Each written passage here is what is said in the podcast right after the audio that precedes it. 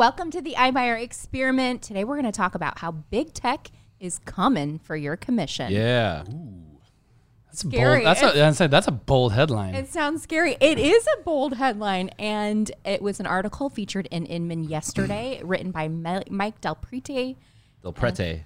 Del Prete, I don't Del know. Pre Del Preti. I've heard it so many different ways. okay, I will never forget. I got to. He's a pretty story. fellow. Got to tell the story real quick about the time I talked to Mike DelPrete. and He was he was eating a peach. We were Oh on the phone, gosh. and he's eating a peach, and it's like all. and do you guys remember that? Yeah, Of course I remember do vividly. Like He's we like, were sorry, in. I'm eating a peach. I'm like, dude, this guy, like, he's got some confidence, man. He is straight up eating a peach. We're like having a conversation, and he tells me, "Oh, sorry, I'm eating a peach." like an intro call too. You know, I mean, is I, I- I mean, I don't think he wanted to talk to us at the time because that was back in, you know, Offervana days, which you know, What's that? that's a taboo word. What's Offervana? Can't say that Um, word. but he did, and I just don't think it's a good idea to eat peaches and talk on the phone Yeah, it's kind of it's kind of juicy, isn't it? about business too. Maybe, Yeah. maybe if you're in another industry, it could be interesting. Based on based on results, he didn't. Yeah, he didn't care. Hey, well, I'm not afraid to, to to speak it boldly. The guy is a very intelligent guy. I love his he's research. He's um, has- super bold, but I would also delivery, say I like his delivery okay, but I would also say he knows that he's smart.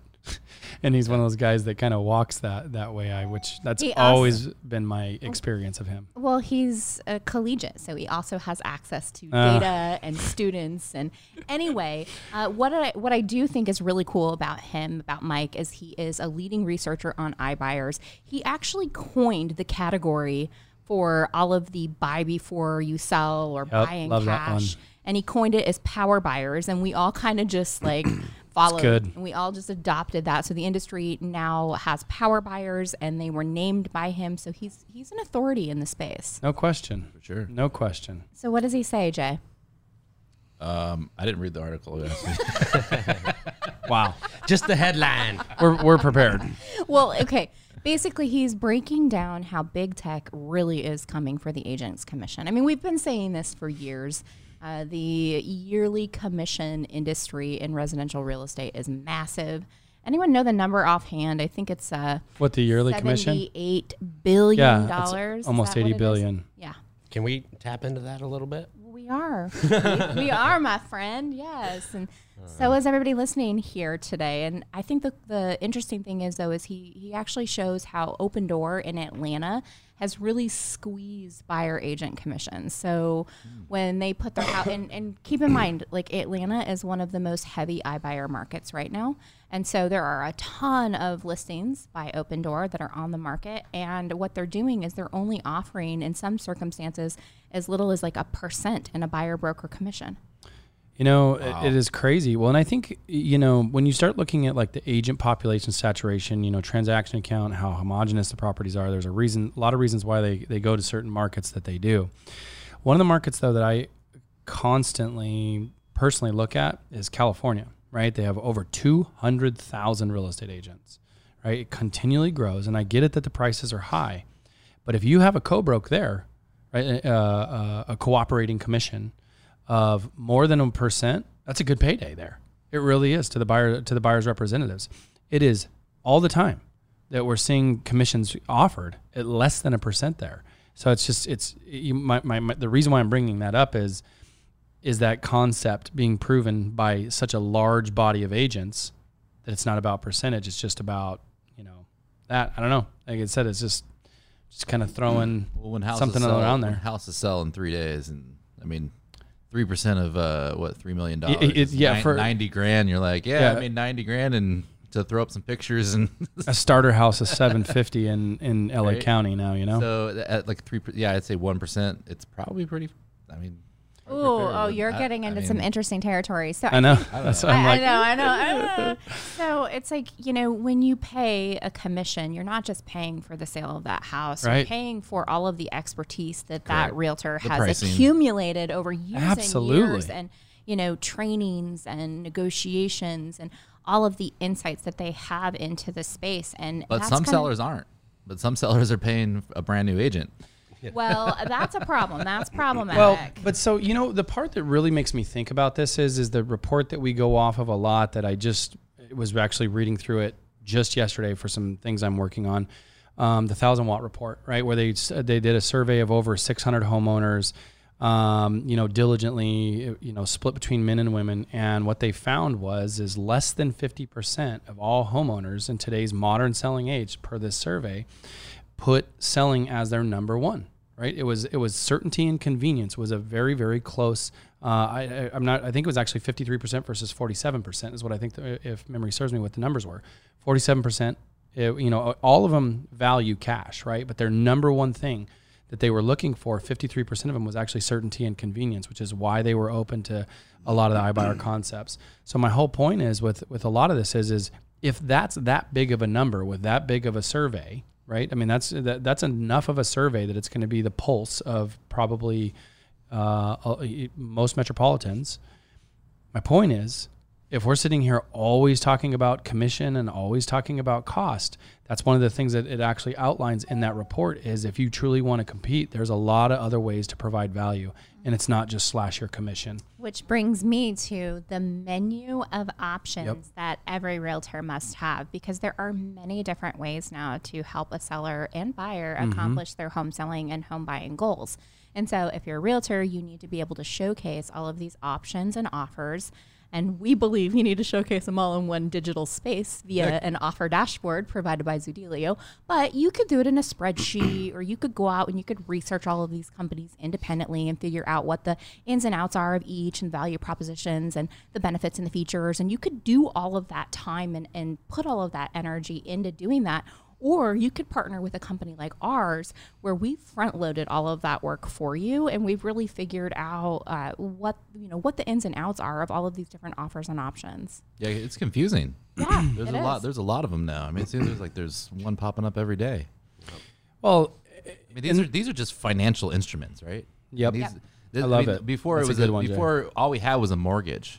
Yep. Now we have all these other financial um, instruments They're just to use, and you know you have to learn them.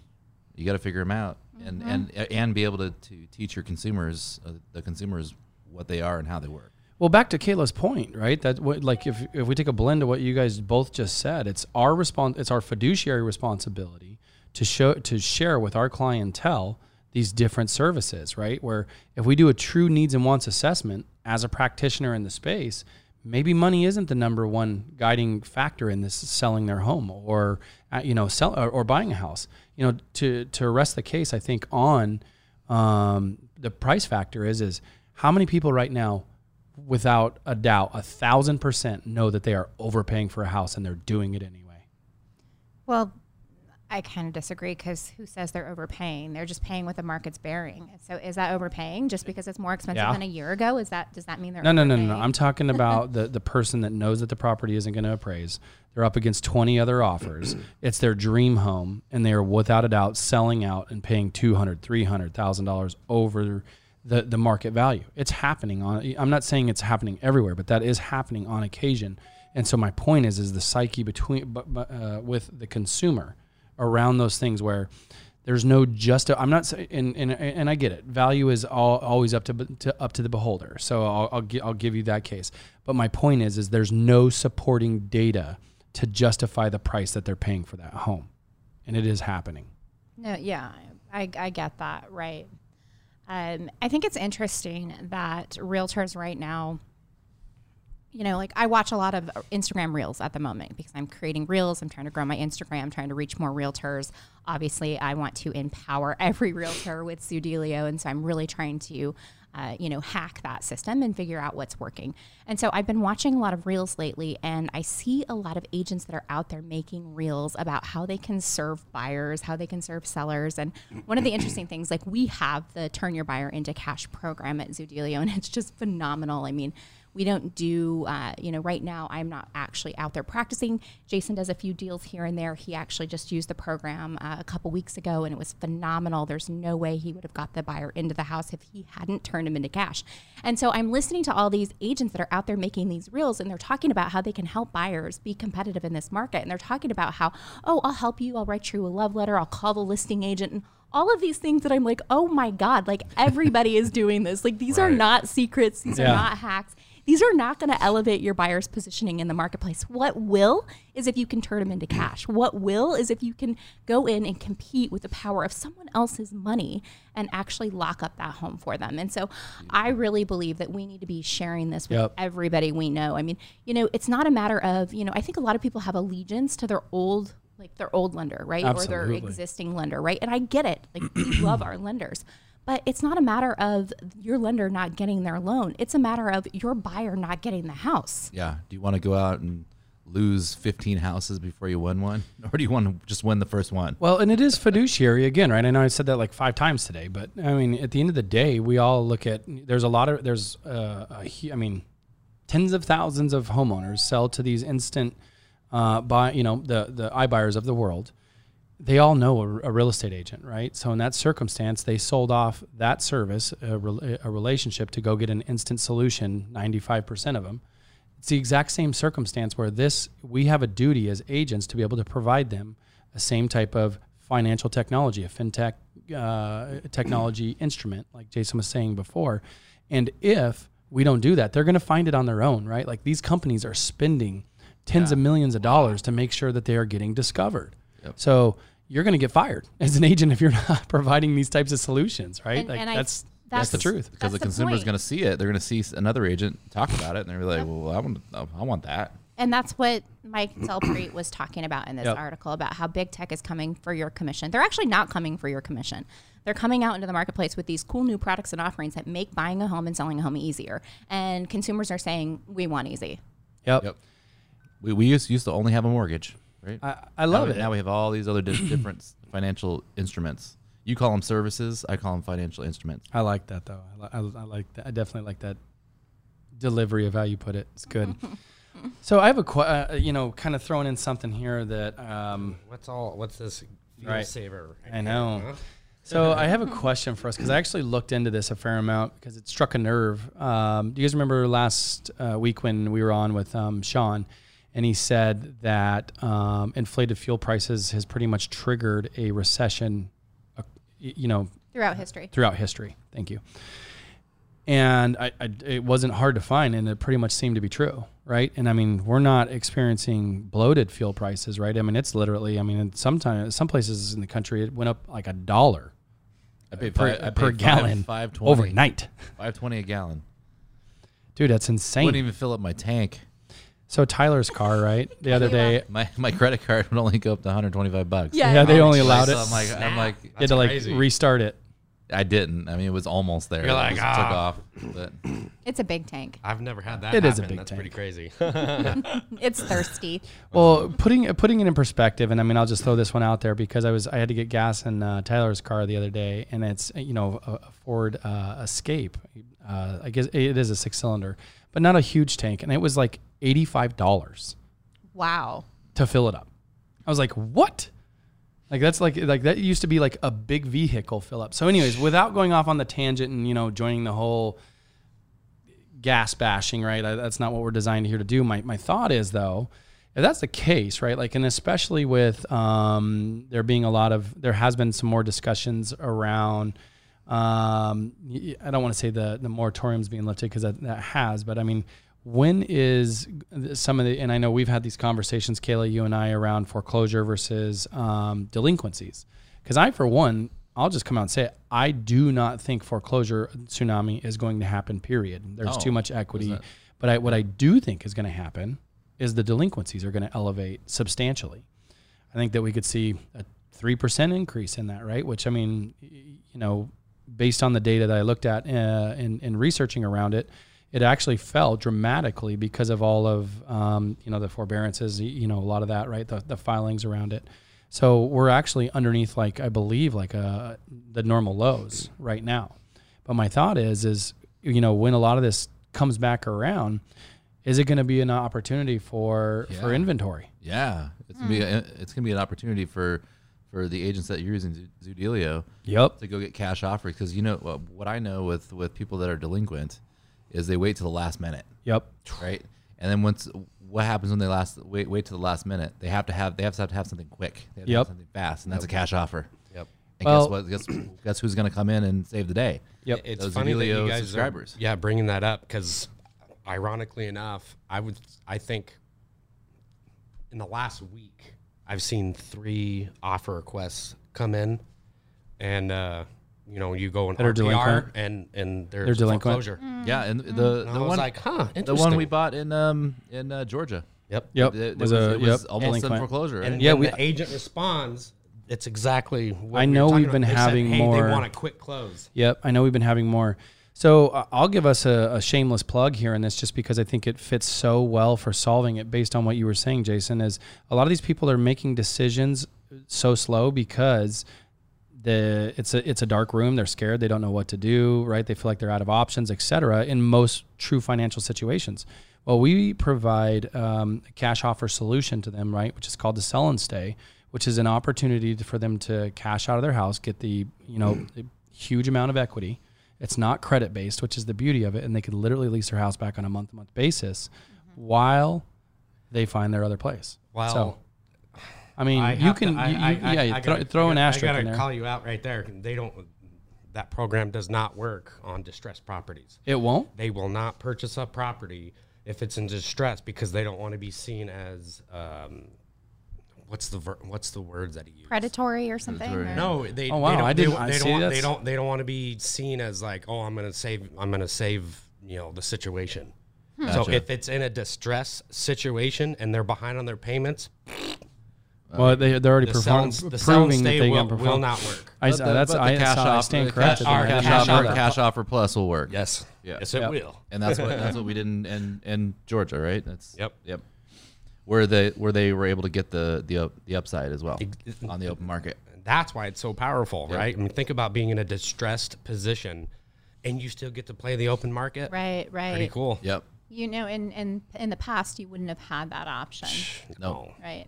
Yeah. It's really cool. I mean, I think that what we're doing is we're just saying, like, hey, here are some cool things that can really help people in incredible ways. And we're really reframing how realtors have approached, you know, clientele in the past. You know, I think most realtors always thought, oh, all the seller cares about is what they're going to get for their home and what they're going to pay me, what my commission is. And what we're learning is, is that is not true the seller really cares about that experience. And I always say, like, if you have someone that wants the Nordstroms, the the Neiman Marcus, the high touch experience, you got to give it to them. You have to have that solution for them. Yeah, I like it. I like it. You got my mind turned on that one because I, I didn't I really didn't know that on Just that one. let it go. Out of all the Just things, let it go, Eliot. that's all right. I was like, huh? Gosh dang it! No, it's not a gosh dang it. I, Doug- it's Doug's blowing actually me up. He's he, he's like It's he actually- really wants to talk. He's like this is like a, his third time. I, I actually see it as a, as an opportunity. on the podcast. Yeah, Be like, Doug, we're we're podcasting.